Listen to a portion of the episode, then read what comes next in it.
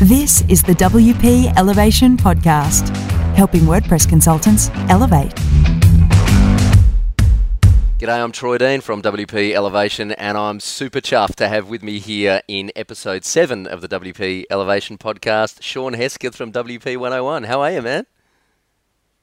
Doing great, Troy. Thanks for having me on, man. Absolute pleasure. Um, for those of you that don't know, Shawn Hesketh is the man behind WP 101, which is a suite of video tutorials to teach you how to use WordPress and also the WP 101 plugin, which you give to your clients to teach them how to use WordPress. And some of you might be thinking, well, that's a bit weird because that's what you and video user manuals do. So what are you talking to this dude for? and we're going to talk about that during this uh, during this um, podcast. So. Before we get into the, the meat and the sandwich, so to speak, uh, quick announcement for a competition we're running. We're going to give away a $50 Amazon voucher for you to buy your favorite business book or whatever it is, uh, whatever book you want to get next from Amazon. So stick around for details on how you can win that $50 Amazon voucher a little bit later on. All right, and by the way, uh, I'm in Amsterdam right now. I've just come from WordCamp Europe. I'm on one screen in my uh, little hotel room, and I've got my iPad over here with the questions. So if I keep looking over there, that's why I'm doing that. Um, all right.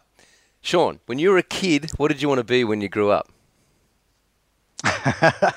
well, I think, like a lot of others, I, I wanted to be an astronaut initially. uh, I mean, I was full tilt space geek. You know, I had this uh, this manual that we bought from the local uh, space down in Huntsville, Alabama. They had the space center there.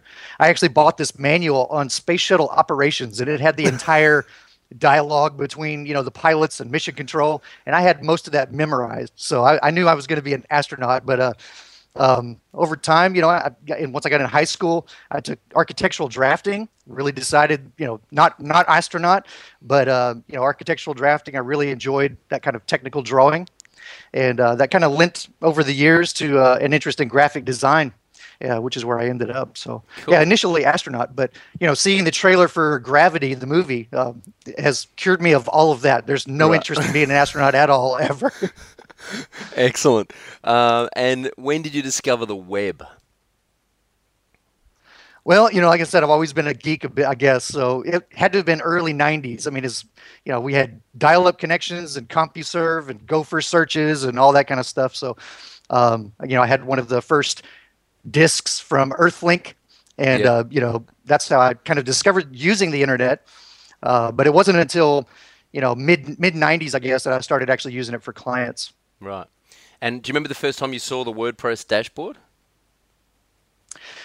Oh, that would have been uh, I don't know, long about version 2.1 or so. Um, and I had already been doing web design for some time, but you know, largely doing like brochure style sites for my customers. Um, I'd been using, you know, WYSIWYG products like Adobe PageMill. I don't know if you remember that product or not. Way back in the day, it was a godsend for designers like us because, you know, being a print designer, I could easily leverage those skills and create websites. But most of the sites were brochure style, you know, for our uh, customers and over time you know that was a good 10 years of those building those types of sites but my clients wanted to you know be able to edit their own information you know make little changes to their website without having to call and hire the web designer every time they wanted to make changes. So first time i saw the dashboard of wordpress i, I played around with it as a blog for myself first um, but you know back then uh, you really had to kind of jump through hoops to use it to build a full out business site. And um, so we did, I did a lot of that in the early days, but I saw potential early on, you know, for using that for client sites. And so as quickly as possible, I began using that for my customers. Yeah, yeah. It's a really, it's a really common story, you know, like it's, this really really common answer. Well, I started using it for my own blog, and then I started realizing that it could be used for client sites because they wouldn't have to ask me so many questions about how to use it, and I wouldn't have to update it for them. And yeah, it's a really common thread. So, when did you realize that teaching WordPress to others was an idea worth pursuing? Oh, uh, I think it probably came shortly after I released my first client site using WordPress. You know, so I was convinced this was going to be a great tool for them, but you know, as soon as you showed them the dashboard, they became kind of overwhelmed. They liked the idea, you know, of being yeah. able to edit their own site, but as soon as you showed them what was, so I started doing these you know personalized face-to-face training sessions with my customers one-on-one and then we just build it into the client you know into the project uh, cost. Mm. but after doing dozens of these you know personalized face-to-face training sessions i thought man this is there's got to be a better way to deliver this training. So uh, that's how the idea to the first idea to record a series of screencasts came about, and you know my idea was at that point to just provide this to my clients and it was a way to free up my time but also provide a resource for them that they could return to you know later if they needed to and, and uh, refresh their memory and those kinds of things so mm. um, yeah almost immediately i saw the potential um, you know for using wordpress for client sites but um, then shortly after that was the need to educate clients and provide this resource that they could come back to again and again. Mm. It's really interesting. You know, I, have been here for a few days here, and we just had WordCamp Europe in uh, in Leiden, which is about 20 minutes out of, of Amsterdam. Uh, about 700 people, lots of conversations about WordPress, and the, the you know it's really interesting that there's this there's this overarching thing that WordPress is easier to use than anything else on the market. Yet you forget if you, if you're brand new to it, you forget how difficult the onboarding process is. Like the onboarding process for WordPress is really daunting. I mean, there is no onboarding process really if you've never used it before. we were having that conversation, and people were saying over the weekend, "Oh, you know, no, it's pretty easy to use. It's pretty easy to use." And I was saying, "Really? I know a couple of blokes that have actually built businesses out of the fact that there is no onboarding process. I'm actually interviewing him, you know, tomorrow Absolutely. night for our podcast. so." It, it, it just yeah, goes to show, absolutely. you know, like how how daunting would it be using other open source CMSs that aren't as easy as WordPress? I mean, WordPress is the easiest, it has the largest market share, but the onboarding process still leaves a lot to be desired, doesn't it? Absolutely. And, you know, when I first started, I think I experimented with Drupal and Joomla, which at the time were, you know, night and day to WordPress. I mean, they were yeah. incredibly complicated. And over years, you know, over the years, they've, you know, at least Drupal has become a little easier to use. They kind of model a little more after WordPress. I know Drupal folks would probably hate to hear me say that, but uh, yeah, they, they're a lot more similar these days uh, than they were in those early days. And the Joomla was just incredibly complex, although it was being used for a lot of enterprise level work and those kind of things. Um, so yeah, I think at the time WordPress was probably the you know the easiest tool. But you're absolutely right. I you know we hear from WordPress beginners all the time. You know, that's mm. who we're serving, mm. and uh, and these folks find you know find it very complicated, and, and, it can be daunting. It can be overwhelming. In mm. fact. I have people sometimes email me and say, "If this is as easy as it gets, yeah. then you know I'm in over my head. Yeah, yeah, you know, yeah. I, have overestimated this. So yeah. yeah. All right, let's talk about uh, today, Shawn Hesketh in WP 101 and the year 2013 what do you how do you explain what you do to people? What's your kind of one sentence elevator pitch? Well um, i think the elevator pitch is just i teach people how to build and manage their own websites without having to hire a web designer every time they want to make a small change. And uh, folks really enjoy that. Uh, you know I, I, find it's not really beneficial to lead off with i teach wordpress. Most folks don't know who that is. Most of the people that i'm dealing with mm. you know they're beginners. So um, wordpress what is that? So that kind of branches is, but they understand you know, building and managing your own website using a web browser? Tell me more. And uh, so that's kind of the elevator pitch for WP101. Yeah. Um, you know, and uh, I think I think there's a huge uh, opportunity there. You know, to, to you know help folks understand what exactly you know WordPress is. Um, but we introduce them to that you know later later down the road. Yeah, it's really interesting though. I I, and I had I didn't know what your elevator pitch was. So w- w- you know this isn't scripted, kids. This we haven't rehearsed this. Uh, but I, what I really like about your elevator pitch is that it doesn't mention WordPress, and your elevator pitch yeah. is actually just outlining the benefit that the person is going to receive. And then if they want to dig into it more, then you can start talking about the technology behind it. But initially, you don't talk about the technology because chances are they don't know what you're talking about. Right. Yeah, yeah, absolutely. And I find, you know, by connecting at the end of the day, folks have in mind what their goals are, so they know why they need to build a website, or you know what it is that they're interested in, you know, in doing online. Whether it's a blog, you know, it's somebody who just wants to, you know, have an online journal, and a place to share their thoughts, or somebody wants to build a full-out e-commerce site. So you know, rather than introducing them to the tools, I prefer folks understand. Well, we've got a we've got a roadmap to help you get there. And yeah. uh, by the way, it involves this product, you know, but we can introduce them to that over time. Awesome. Uh, what do you spend most of your time actually doing day to day? Uh, I think almost all of my time is is spent building relationships. You know, whether it's um, you know networking online, you know, connecting people on Twitter, uh, those kinds of things, or or it's actually serving our own members. You know, answering WordPress questions in our forum, or um, you know those types of things, or doing pre-sales questions. Um, it's just interfacing with people and, and you know interacting with them all day long. And uh, so that's how i spend all my time. You know when i'm not actively recording screencasts and tutorials which is you know as you know is the opportunity to go close the door hide, disappear in a cave for a little while i do the recording and then come out. But um, yeah i think you know framing it that way helps me too just to stay focused on what's important. And what is important is these people on the other real questions and you know trying to some point. So how can i help them get from point a to point b? Yeah. Awesome. Cool. Um, what's the one thing that keeps you awake at night? Well, I guess the holy holy grail of passive recurring income would say it's my you know nonstop PayPal notifications going off all night, letting me know I've made money while I slept. But uh, no, in in reality, you know, somebody said it's your greatest strength is often your greatest weakness, and um, so I'm I'm a big proponent for under promising and over delivering. You know, um, just blowing people's minds, exceeding expectations. But that also can become the greatest weakness. And so then, you know, I stay up at night obsessing about how to exceed people's expectations. It, you know, whether it was my work as a designer, uh, you know, for 25 years, um, obsessing over details and staying up late at night, making sure that every little, you know, uh, I was dotted, T was crossed, those kind of things. And so, you know, it's only been recently that I've really owned the idea that uh, I'm a perfectionist. And um, so as I'm, you know, kind of embracing that and, and going, okay, yeah, this is this is true of me. I never thought that that fit because I, I didn't consider myself a perfectionist when it came to my dealings with other people. And uh, so, but when it came to my own work, everything had to be absolutely perfect. And so, while that can be seen as a strength, uh, I think that was also that's a, a huge weakness, and that's what keeps me up at night is you know stressing and obsessing about you know making sure that every detail is is handled properly. Yeah. So, well, got to learn to, to if, chill. If if something's going to keep you awake at night, that's probably one of the good things that's going to keep you up at night because you're conscientious about the value that you're delivering your customers. Yeah.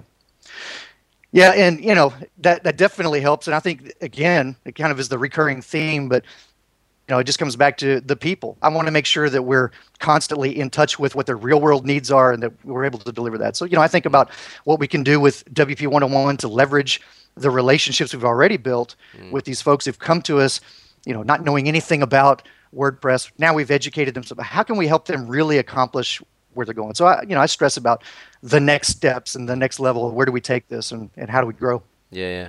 What do you do when you're not working? Uh, I enjoy taking runs. Um, I've become a runner just a few years ago. I kind of took it back up again, ran through high school competitively, obviously, but um, just a few years ago, got back into it, and um, mainly because I recognized the need to have some kind of outlet, you know, um, to let go of stress and kind of process all of that. And so, um, but you know, I, I don't I don't run competitively. I don't enter competitions or anything like that. But I run several times a week and do a, a 5K just about every time I go out. And um, so I can do about a 30 minute 5K, and I just find that's the perfect time to unplug and just kind of clear the mechanism, you know. And, and um, so it's been enormously beneficial. And then on the other end of that, uh, lest you think I'm some kind of a health nut, I, I enjoy kicking back with friends, you know, a cigar and a glass of scotch, and and uh, you know having deep conversations and solving the world's problems. So, That's yeah. awesome. nice balance there. yeah, I think so. You know, you got to have a vice, right? yeah, yeah, yeah.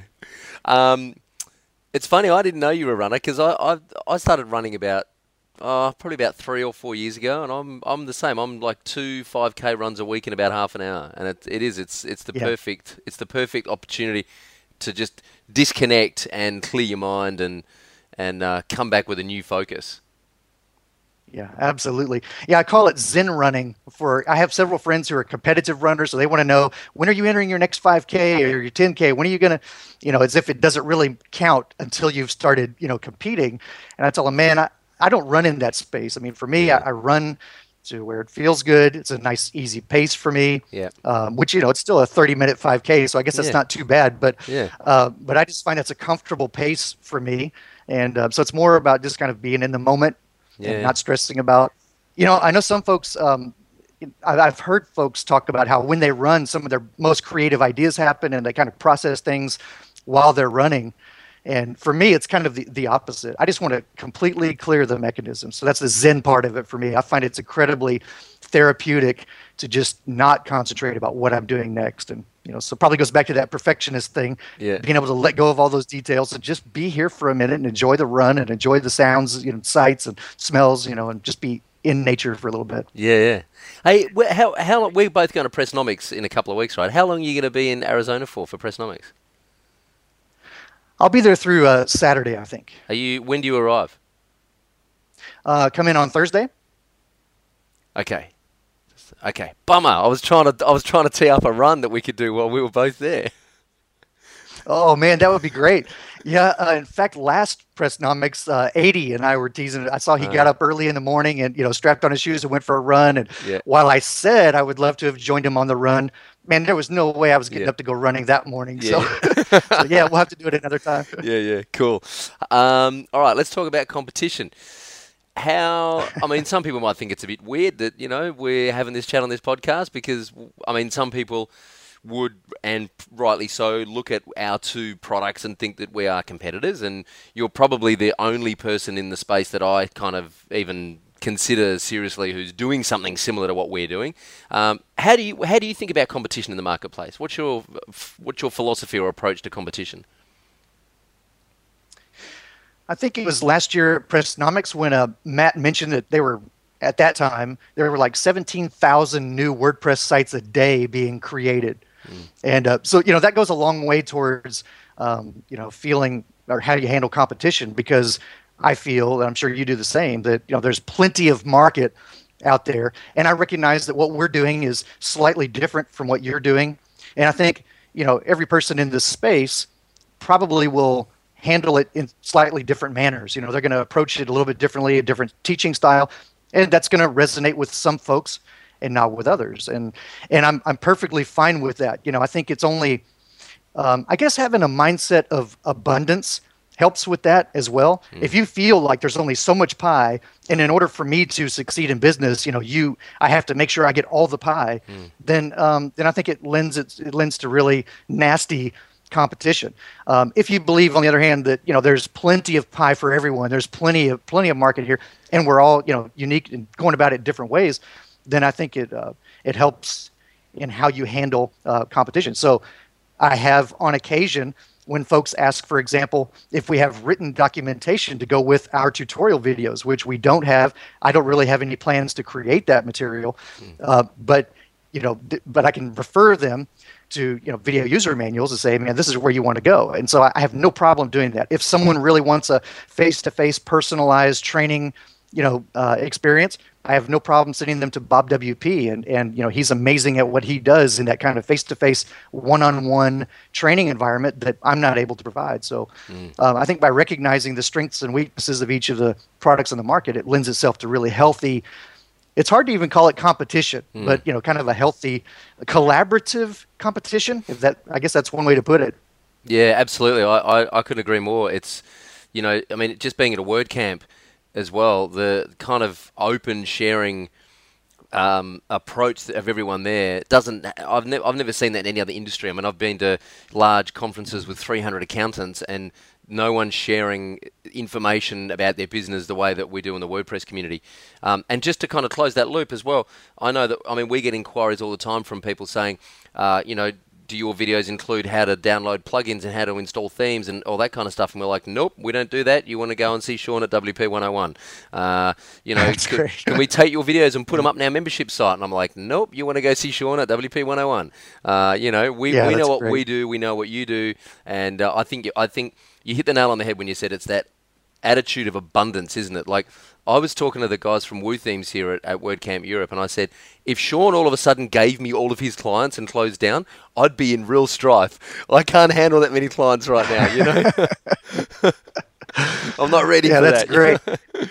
Uh, Yeah, um, that's great. so, you know, how do you avoid then getting caught up in? I mean, there's a bit of drama in the WordPress space. Let's let's be honest. There's a bit of you know political stuff going on. There's people ranting on Twitter, and there's you know there's always a little bit of drama going on in, in the WP space. How do you avoid getting caught up in the in the WordPress drama? with great effort i think i think it's it's really easy to you know to respond there are things that blow up on twitter and you know you see the blog post and and it, I think it's real easy to jump right in with your gut instinct. But um, I think I fall back to some something that a mentor said years and years ago, which kind of stuck with me, and that he said that if both parties shared this, the exact same information, then 90% of the time you would agree. So disagreements usually happen because we don't both have the same same information. Yeah. So I think by extending the benefit of the doubt to the other person who, you know, it might appear on the surface that you disagree, you know, vehemently, but I think if you got in the trenches with the person, you really understood their viewpoint, then you know you might say, "Oh, I, I, see where you're coming from. I understand." Now we may have a disagreement about how to deal with that, how to approach, but I think that definitely eliminates the the drama. And uh, half the time, I just think, you know, man, if we could just get these folks responsible for creating the drama in the same room, you know, put a face to the Twitter handle, you know, and talk about these things, then I think they would probably resolve themselves. Yeah, that is great advice. Um, I just want to talk about one thing. Uh, you and I have both been completely ripped off, like verbatim, our plugins, our videos, our home pages, our website themes. It's happened quite a few times. Uh, how do yeah. you? How do you? And I, I, know you and I've spoken about this privately, but let's just you know talk for the benefit of of our listeners. How do you handle that when you see someone completely ripping off your your intellectual property and your entire business model and trying to repackage it as their own? it gets really tricky because the space, you know, in which we're working is kind of governed by GPL and this kind of idea of open source and, and um, you know as a philosophy i support that. When it comes to actually my creative work the video content those things they are protected by copyright. So you know while i want my materials to be able to use i want to help as many people as possible as you do mm. um, but at the end of the day if we give everything away then we can't continue doing this. So um, so you know there is a process in place, and and unfortunately sometimes we have to resort to a DMCA takedown notice or something like that to, you know, to help guide this person. But I've found in every one of those situations when I reach out to the person, if I if I take the time to reach out to them personally and like I just said, you know, give them the benefit of the doubt, half the time it resolves itself because they didn't realize what they were doing was wrong. Hmm. Now that kind of blows my mind yeah. You know, um, because I would think anyone in business would understand, should understand issues of copyright infringement. Some of these things are, you know, they should be a no-brainer at this in this day and age. Yeah. yeah. But unfortunately, they're, they're not. So um, I think I, I always take that approach initially. You know, is there a educational moment here? Can I reach out to this person and maybe in so doing, you know, find find a collaborative partner down the road? You never know. Um, but uh, so I have that attitude when I go into it, and it's only if somebody is, you know, completely bent on ripping you off that you know we'll resort to a DMCA takedown notice if that's what it takes. But yeah, yeah, it's tricky. Yeah, it is tricky. Um, do you panic every time WordPress announce an update because you have to make new videos? That's a great question. Um, you know, I I think I definitely lose sleep over it. Um, but you know, I, I, I, don't necessarily panic. I mean, I understand that's one of the things that differentiates um, you know our products from others is the fact that you know we continually update them for each major release of WordPress. That's something over the years folks have told me has tremendous value and uh, you know helps differentiate us from other sites that that we've seen you know come and go over time so they mm-hmm. jump into the waters create 50 60 70 tutorials and then realize just a few months later they've got to redo all of those if they want them to be up to date. And most of those sites unfortunately will you know or fortunately depending on how you look at it yeah. will quickly resign the game and move along. So i guess you know having the attitude that hey this is what this is something that differentiates us you know then let's jump into it. It's more of an opportunity than anything. It is getting more tricky because now that development is taking place in these kind of side channels taking place in plugins and then they'll be merged into core. Uh, it now means having to kind of track the progress of half a dozen different side projects. Mm. Uh, so it's definitely gotten more tricky. I'm sure you're running into that same mm. challenge. Yep. Um, you know, that's I can see the reason for it. It's going to help WordPress to be more agile in their development. Um, but it definitely makes it difficult because we have to keep track of where where is MP6 in its process. What are the likelihoods that it's going to be folded into the next version of WordPress? You know, like 3.8, for example. And um, so building your production schedule around that can be a little tricky. Uh, mm. you kind of have to be super flexible. So yeah, we kind of we blocked out the time around the holidays, and we know what I'm going to be doing. I'll lock myself yep. in my cave and yep. crank out the next set. Uh, all right, let's talk about um, notoriety. What's the what's the you know as as a not only as a commercial plugin developer, but also the voice of WP 101. You like a lot of entrepreneurs in this space. You've ended up with quite a visible profile on the internet and, and particularly within the WordPress space. What do you think is the best thing and the worst thing about having that, that quite public profile? It's funny. I, am not really aware of that so much. You know, I don't really run in the circles where I feel like, you know, there definitely is no celebrity status. Let's put it that way. But you know, I I, uh, I enjoy when I go to a WordCamp and somebody you know is talking to me and say, "Wait a minute, where have I heard your voice?" And you know, then we that that's always a little bit that's fun. Um, so you know, most of it to me is just is just fun as far as the, the good side of that, um, being able to be recognized and, and connected with people that um, otherwise I would never have had the opportunity to to meet. So, you know, that's I think the benefit of that, whether it's on Twitter or Facebook or you know through the website itself or just people emailing or reaching out. Uh, that I really enjoy. So I enjoy being visible enough to where people can get in touch with me, ask questions, we can engage, talk about opportunities to collaborate, those kinds of things. Um, I think the negative side of all of that is just this perception that you're on 24 mm. 7 you know and uh, it's a challenge, you know, because obviously we have to sleep sometime. Being a one man shop means that I don't have somebody who's on, you know, on duty 24 um, 7. And so that can be a challenge. And, uh, you know, I think the expectation from a lot of folks is that you don't take a day off. You know, it's Monday, it's Sunday through Saturday, you know, and, and you're just on all the time, aren't you? Yeah. And yeah. Uh, so that can be a, that can be a little tricky to, you know, to navigate. But yeah, yeah. So that's, that's definitely the downside. Uh, let's talk about what uh, what got you that uh, that quite public profile, WP 101. What was the impetus for starting WP 101? When, when was when was the moment where you thought, okay, I'm I'm going to start this as a business? I think um, you know, as, as I shared earlier, um, the idea for it came just it just rose out of the need to serve my clients better. So I found that I was spending the, all this time, you know, doing face-to-face trainings that would take, you know, a couple of hours to go through all the WordPress basics to the point that they felt comfortable doing it themselves. Uh, so the idea to create the screencast, do the video tutorials, so that they could uh, come back and ask, you know, review sections that they may have gotten fuzzy on.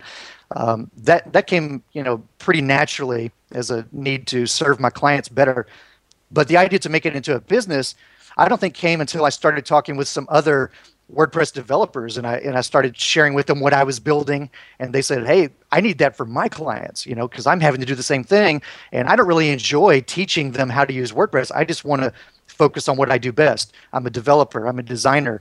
Uh, I'm not a teacher. So if I can build their site and then hand them off to you, then that's an ideal scenario. So that's where the idea to, you know, turn it into a membership site um, kind of came out of. So that, that was that was birthed that way, and that was we just celebrated uh, five years ago since we launched at the end of September five years ago. So yeah, cool.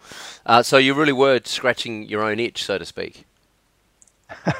yeah, absolutely. Um, and you know, I think that's a great thing. Uh, you know, to to constantly be on the lookout for those kind of things, pain points, ways to streamline. I guess I'm always been a, I've always been a bit of a productivity junkie as well. Mm. So you know, uh, you know, I started my design business in 1988 as a freelance designer. So over the years, um, I had opportunities, and, and, there have been times when I thought, let's scale this and grow up and blow it up and hire other designers and bring them in. But I've when I've had those opportunities, I've chosen to kind of go the other way, and it's been a bit of a challenge. But you know, to keep things small means that I can continue having these types of relationships with people that really matter, those one-on-one interactions, and you just can't do that at scale. So, um, you know, scratching your own itch um, by keeping things small in a one man shop. I also then have to streamline everything that I do and make sure that it's the best use of my time. uh, and the best return you know on that time if it's not 100% billable then you know how do you how do you do that as a freelancer so um, yeah wp 101 definitely came out of that that need uh, to better use my time also the need for my customers who after the end of the training session while they thought that it was great. And they said man you've made this so you have a great way of taking complex things and making them more simple. That was one of the things that i heard a lot. That's great.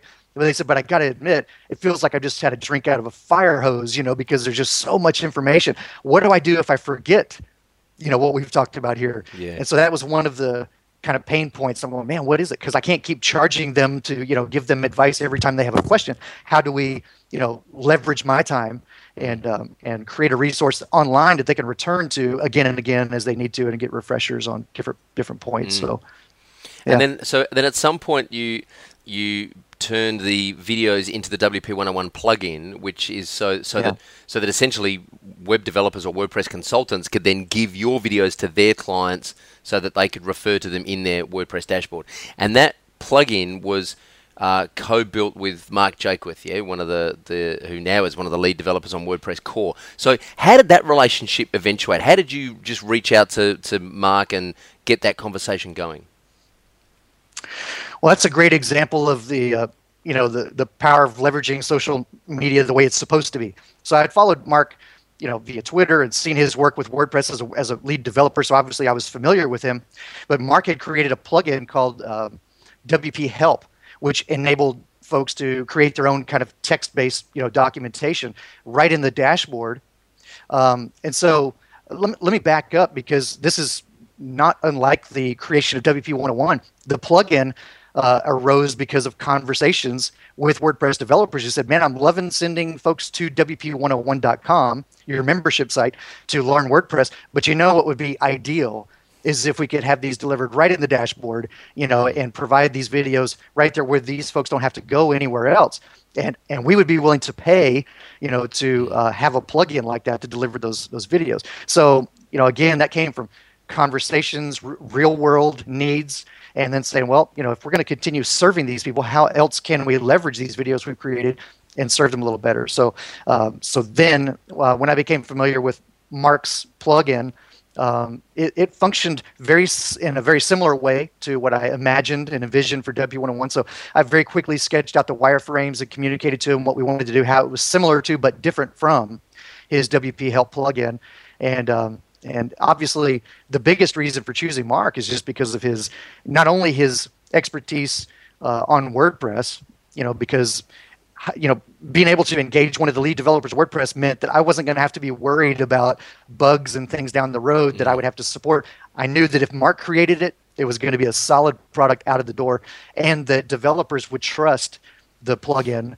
because it has Mark's name behind it. They would say, "Okay, cool. We know we can install this without, you know, risking uh, conflicts with other plugins and those kind of things." So it, it became really natural. But then the other thing was just his attention to detail and his excellence and he's just amazing, you know, at the way that he handled the whole project. And still, folks who look at the code and the plugin, um, who are very experienced plugin developers themselves, just say, "Man, you know, I just learned something from Mark by looking at the code for your plugins." So you know, Yeah. he's just that good, and Yeah. uh, so it, it was natural to to use him for that, and and it's been it's been great. Awesome.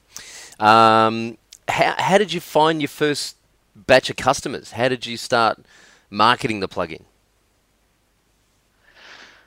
Um, you know, the marketing we did primarily was through, was for WP101.com, and what I found, um, well, we spent tens of thousands of dollars on AdWords is what we did initially. So, Wow. you know, trying to get those those eyeballs on uh, on WP101.com, and uh, you know, it was difficult getting traction early on. So, um, yeah, I'm not kidding. We spent just a tremendous amount of money on WP101 early on, just trying to get eyeballs. Um, but you know, pretty soon after that. Um, we I started attending WordCamps because again you know, I, I really believe strongly in the power of building relationships. So started attending WordCamps um, we sponsored a couple of WordCamps and that gave us an opportunity to have conversations with people and, and uh, introduce them to the product. Um, so the so the w101.com is definitely where we spent the most of our marketing efforts. The plugin itself has actually been marketed largely by word of mouth and that's happened because of relationships that we've maintained over the years with WordPress developers who love the product enough that they're going out and telling other people about it. I've, I've sat in WordCamp sessions and heard developers talking about the tools that they use, you know, to train their clients and how to use Word, and they recommend WP101, which is, you know, which is amazing. So um, that's all come out of relationships. And if I had to choose one or the other, spending tens of thousands of dollars for pay-per-click advertising or the power of you know referrals and relationships, I would choose that route every time. So yeah, yeah, yeah. yeah. We don't spend that same amount of money anymore with AdWords. and so, what was the what was the main goal behind? You know, there's this. I'm just coming off WordCamp Europe as well. I heard this conversation so many times. What was the main goal behind having a plugin? With recurring revenue? Was it was it to get out of doing client work? Was it to have some recurring revenue to to give you a bit of security? What was what was the main goal behind that kind of model? I think I lost your audio there right at the end, but I think I get the gist of it. Okay, uh, so what, what yeah. Yeah, um, what, what, what, what, what was the main goal behind having that recurring revenue model? Was it so that you could get rid of client work? No, a- absolutely not. Uh, in fact, you know, I, I maintained both.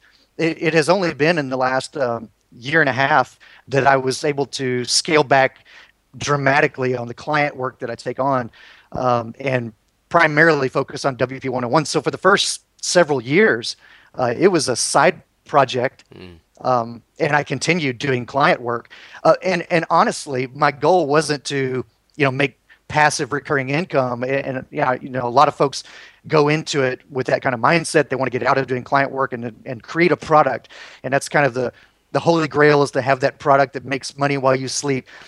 Um, and and I recognize the, the value in that. But for me, you know, I've always been driven in. And I'm not saying this to be pretentious or, or get on a high horse, but I really enjoy getting in the trenches with folks and helping them figure out where they're going and then helping them get there. And uh, so WP 101 is became a natural way for me to do that. Yes, it increased my bandwidth because there was only so much time that I could spend doing face-to-face one-on-one client training. Um, and so by creating the tutorials, now I could send my client to these tutorials. They could watch them on their own time, but ultimately they came back to to me and uh, and then I was able to spend my time really building the relationship and serving them in ways that you know that only I could do u- uniquely. Um, so I'm still I'm still about that, and um, and WP 101 has been great in that I think it accomplishes a lot of the same purpose as my freelance design work. So these days. I have yet to shut down, you know, my design business. I still have it open, and um, and I still take on you know some projects here and there but it has enabled me to become much more selective mm. in the projects that i take on um, and then you know to to charge rates that i think you know my time is worth and my expertise the, these days so you know it's a couple of uh, those are side benefits to me but the, the goal wasn't initially to create a product that enabled me to make money while I sleep. And I think that's a little bit of a misnomer because, yeah. you know, every one of those folks who sign up are, are also needing help, needing support. You know, you're going to have interactions with them. So I just look at it as a way for me to increase my bandwidth and connect with more people that I otherwise wouldn't have an opportunity to connect with. Yeah, I heard someone say recently there's no such thing as passive income. There's recurring income, but there's no such thing as passive income. Absolutely, man. I couldn't agree with that more. yeah. Yeah. All right, let's talk about uh, freelancing for a minute. Uh, as you know, uh, WP Elevation is our business accelerator program, which helps WordPress freelancers mm-hmm. build better business. Uh, you have a lot of experience as a freelancer with Left Lane Designs, which was your your design uh, freelance business. So, quick round mm-hmm. of uh, of how to elevate. What's the number one thing any freelancer or consultant needs to know? Um, that's a tricky one. I mean, how do you um, come down with the one? I I would say something that's helped me is is remembering that it's not about you. You know, it's it's about the person at the other end.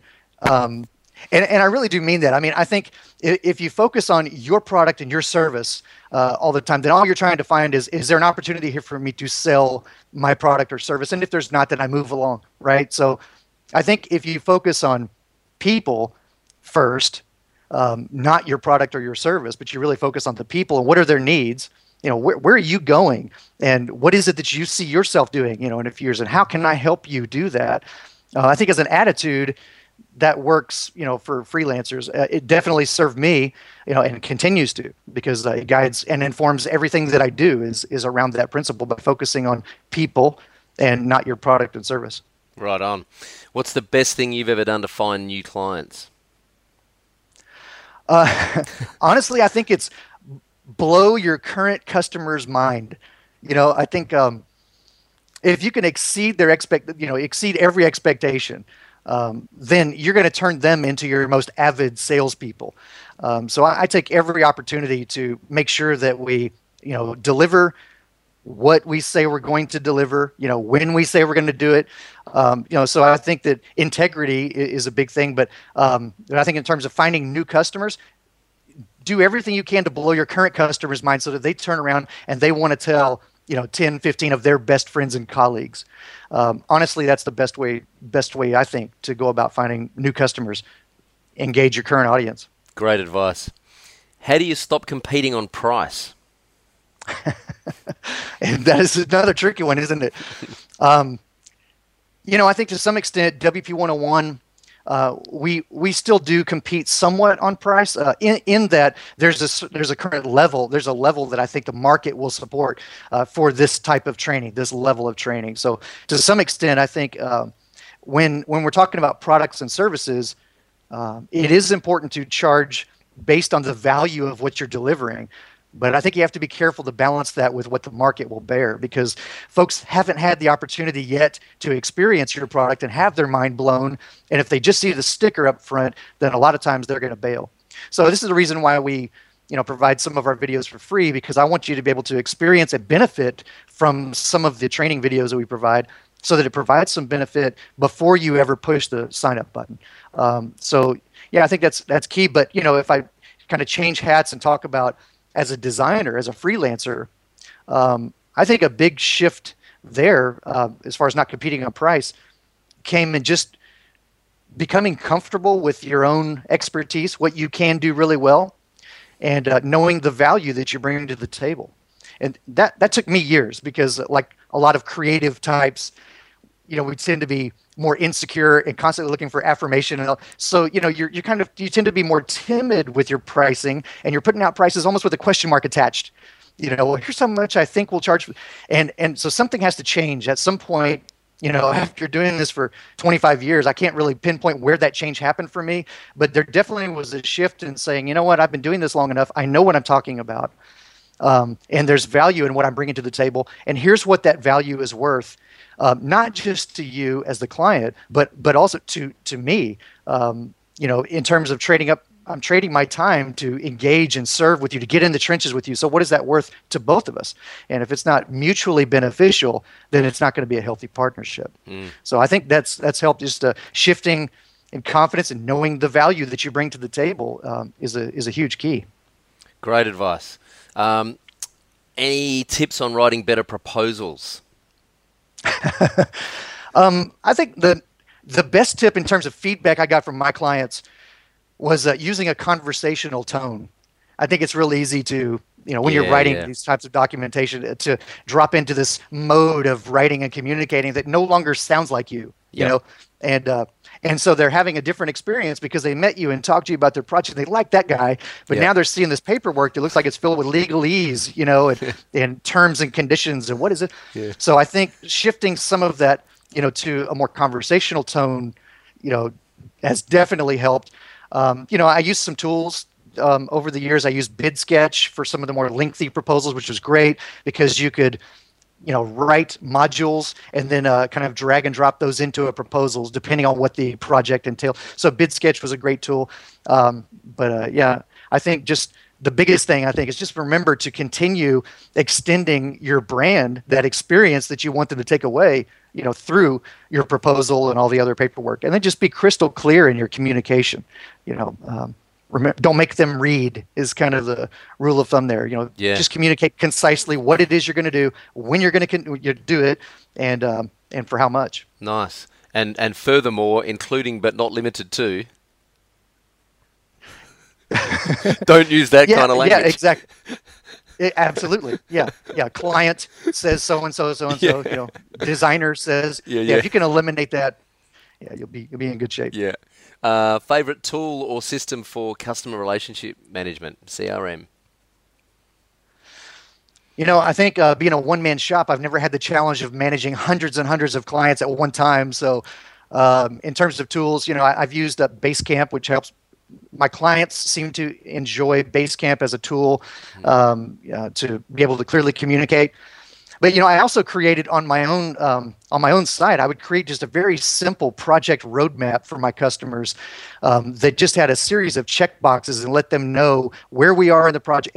Am I waiting on you or are you waiting on me for materials? That kind of thing. When can I expect the next thing? And by just having a simple page with check boxes that we worked our way down, uh, the customer always knew where we were mm. at any time. So I, I, never really had the need for a CRM system in the sense of you know managing um, customers other than um, you know the billing system we use, which is FreshBooks.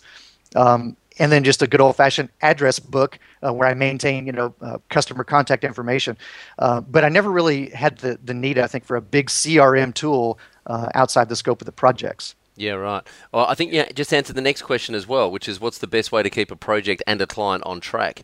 And that, that kind of one page running uh, running dialogue of where we're up to sounds like a really neat idea.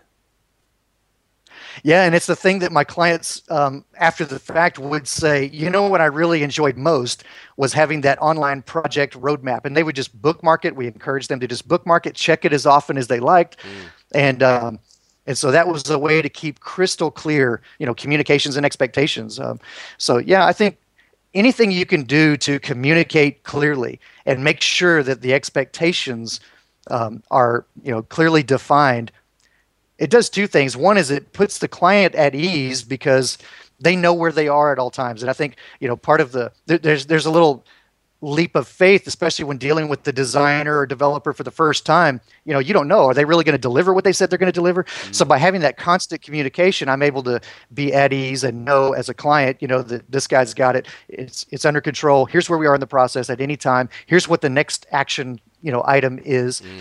And so yeah, I think that's that's critical. But I take every opportunity to make sure that we're speaking clearly, whether it's an email, the project roadmap, you know, in the proposal, to make sure that all the expectations are mapped out. The second thing that does is it enables me then to blow my customer's mind, you know, to beat every one of those expectations.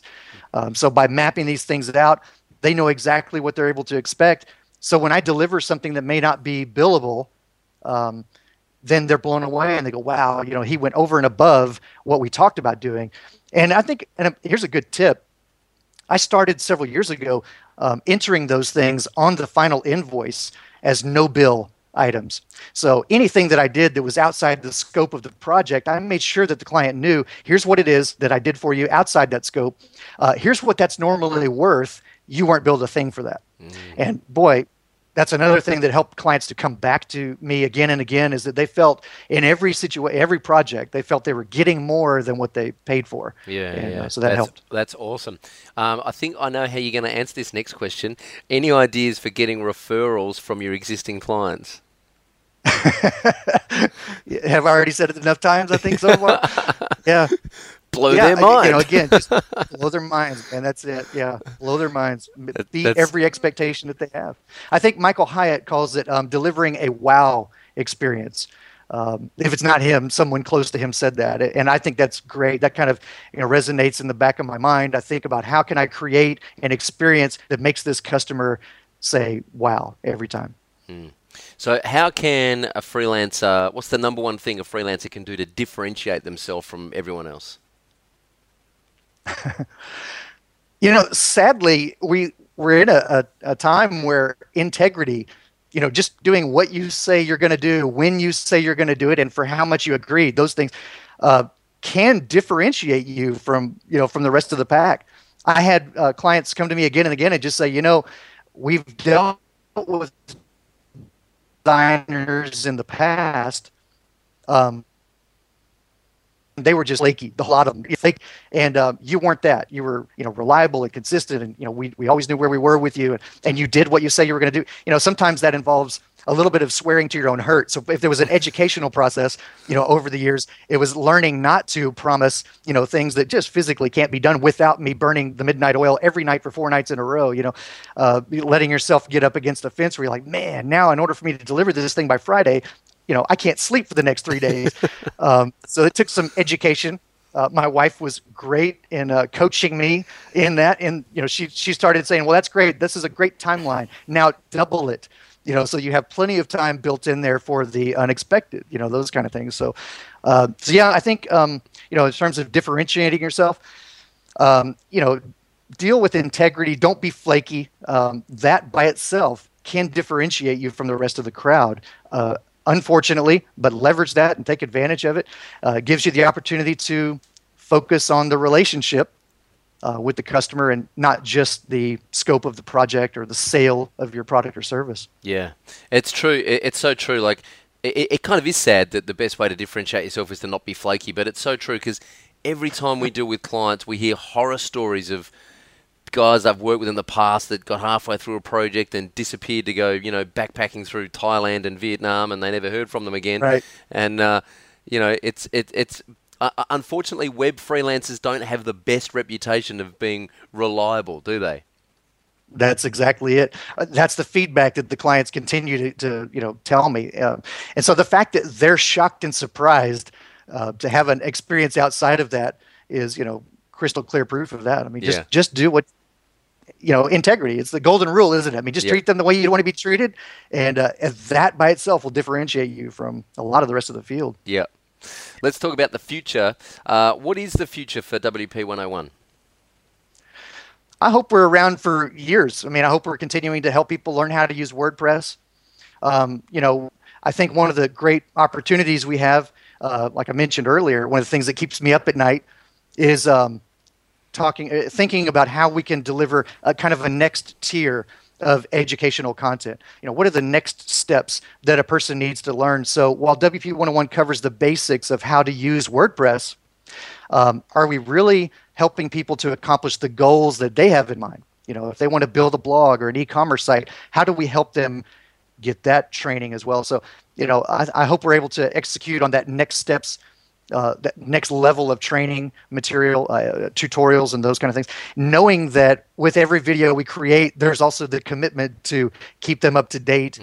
And so that's a huge challenge, and it's why we've chosen to be very strategic in how we move forward because we want to continue, you know, delivering that same uh, level of excellence that we've done up until now that folks have, you know, come to know WP 101 to do. Um, so we want to make sure whatever we deliver, we can continue keeping it up to date with each new release, and and um, and so there are some challenges to overcome with that, but hopefully that's uh, that's where we'll be shortly. We're going to talk a little bit more about that in a moment and how that ties in with our competition. Uh, what's the fu- f- for you? What's the future of WordPress look like? I think um, you know it, it, when you look at WordPress right now, especially compared to what it looked like, you know, when I first uh, took a look in 2.1 or whatever that was. Um, you know, it's definitely changed. It's become more robust, more flexible, more powerful as a platform. I think WordPress will continue, um, you know, refining the code base. They're going to continue expanding on the tools that developers need to really create full-blown web applications. So I see WordPress, um, at least under the hood, you know, becoming more robust, more powerful, more flexible, so that it can power even more of the web, more than the 20% that it powers already, uh, which in itself is mind boggling. Um, so I can see them continuing to do that. Um, but I'm hearing increasingly more from um, our own members and from you know beginners, true web beginners. They're new to web publishing, and we're telling them, like you said earlier, that WordPress is is the best tool out there for the job. They're already overwhelmed. And uh, so the challenge, I think, for WordPress is how to continue serving that base who have come to love WordPress for its simplicity, or they've learned the ropes. Don't go changing everything such that that very simple blogger, you know, can't can't use that. I think there's opportunities for some of the other tools that we've seen pop up recently, like Ghost and some of the other platforms, who just want to do one thing well, and that's just help you blog or just help you build. So there's there is opportunity, I think, in the wake of WordPress growth, um, you know, for other products to come in and fill those gaps for folks who just want one thing. Yeah, I, I, I interviewed John O'Nolan last week for the podcast, which will go live in a couple of weeks' time, and it's really interesting. I, it's going to be really interesting to see how Ghost plays out and how it fits into the space, and and um, and you know, and, and there's a, there's quite a few other. Um, there's Medium from, from the guys at Twitter. There's there's a few other really simple kind of blogging platforms that that kind of WordPress was five, you know, five and a half years ago, and it's become more yep. of a full-blown CMS. So it's really interesting to see where these tools go over the next three years, where WordPress goes, and where these other kind of simplified blogging tools go. Excuse me. Where where will you be? Where will Shawn Hesketh be in three years from now? You know, looking back over my whole career, whether it was you know in design, uh, now with WP 101, or whatever it's going to be in the future, it's I know it, the the common thread that runs through all that is I, I really do enjoy getting in the trenches with folks, helping them to define and clarify where they're going, and then you know helping them to get there. So how to help folks get from point A to point B. That was the case in my design business. It's the case now with WP 101. Uh, and I hope you know whatever I'm doing, I know that it's going to have that thread running through it. So you know, um, I hope again I'm doing WP 101 for a long time. Uh, but I also recognize that you know there still is the uh, I, the reason why I still continue taking on some projects here and there is because of that very need. It's the need to really just get in the trenches with somebody and work on their product and help them, you know, see that get from point A to point B. And uh, that still charges me up. I still get a real charge out of that. So, uh, you know, whether it's consulting, um, design, we'll, we'll see how that shapes out. But doing more of the same. Cool. Um, okay, just before we wrap up, what's the number one piece of advice you would give any entrepreneur trying to build their own business? Um, it's very simple. Don't waste time answering questions that aren't being asked. You know, it seems like I've seen um, you know, a, dozen products come up even in the past year that seemed like they had incredible potential, and then they just flopped. You know, no one, no one got on board. And I think the reason why is because the tendency is when you think you have a great idea, it's to close your door.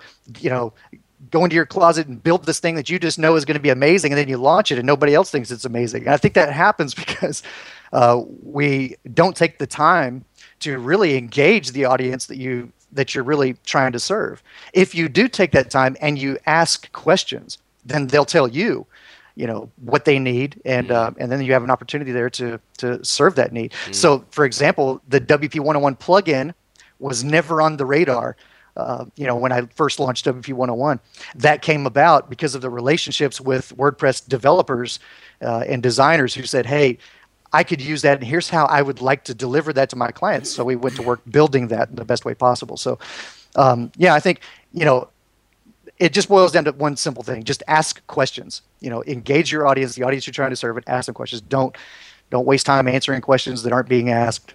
Great advice. I really like the way you, you coined that phrase too. Um, all right, just before we finish up, uh, I'm going to announce the details of this competition. We're going to give away a $50 Amazon voucher so you can buy whatever book you're wanting to get your hands on. Uh, all you need to do is under this video, leave your idea on what you would like to see in the WP 101 offering. So, if there's a video that you want to see that's not included, if there's a whole stream of videos you want to see that aren't included, what do you want to see in the WP 101 offering, and how can Shawn improve uh, what he's already doing at WP 101? I'll get Shawn to swing by in about a week's time and look at those comments and award the prize. Sound cool? Awesome. Cool. All right. Hey, Shawn, where can people reach out to you and say thanks? On Twitter, you can find me at Left Lane. Um, that's probably the easiest way to get in touch with me. Um, of course, WP101.com is the website, and you can follow WP101 on Twitter as well at WP101 or on Facebook and all the other uh, networks as well, but you could start there. Awesome. And finally, who would you like me to try and interview for the WP Elevation podcast and why? There's a, a, a, Genesis developer I've come to respect over the years. That's Bill Erickson, and I don't know if ah, you've yeah. heard his name or not, but uh, yeah, brilliant guy. Uh, you know, not only because of what he does uh, as a developer, so he he creates a tremendous amount of, you know, code and plugins and things that have been useful for other Genesis developers. He's really motivated to you know give those tools to other developers and help them become successful. Um, but I've heard him speak in several WordCamps and meetups about his business practices, mm. and he's got some brilliant ways to handle you know how he deals with customers and proposals and some great strategies uh, he really helped me in managing um, the expectation surrounding client meetings and phone calls and how to set a client's expectations about how available you will be during your scope of work, your, during your project scope. So he's got tremendous things. Eh, not to mention, he created a, a his own CRM uh, system built on WordPress just to manage his customers. So mm. I think he would have a tremendous amount of uh, value to your viewers. Yeah, I think you're right. He was on the. I heard him on the Matt Report a couple of weeks ago, and it was awesome. It was mind blowing. So Bill Erickson, you heard it here. I'm coming to get you. Thanks to uh, Shawn Hesketh. Hey, Shawn, it has been awesome having you on the WP Elevation podcast. I really want to thank you for taking the time to uh, chat with us. And I don't know about you, but it wasn't weird at all for me. Not at all, man. Enjoyed every bit of it. Thanks for having me on. Hey, I love what you're doing with WP Elevation, man. Watching closely. Awesome. Thank you very much. And I look forward to seeing you at Pressnomics in a couple of weeks. Sounds great. Looking forward to it. Cheers, man.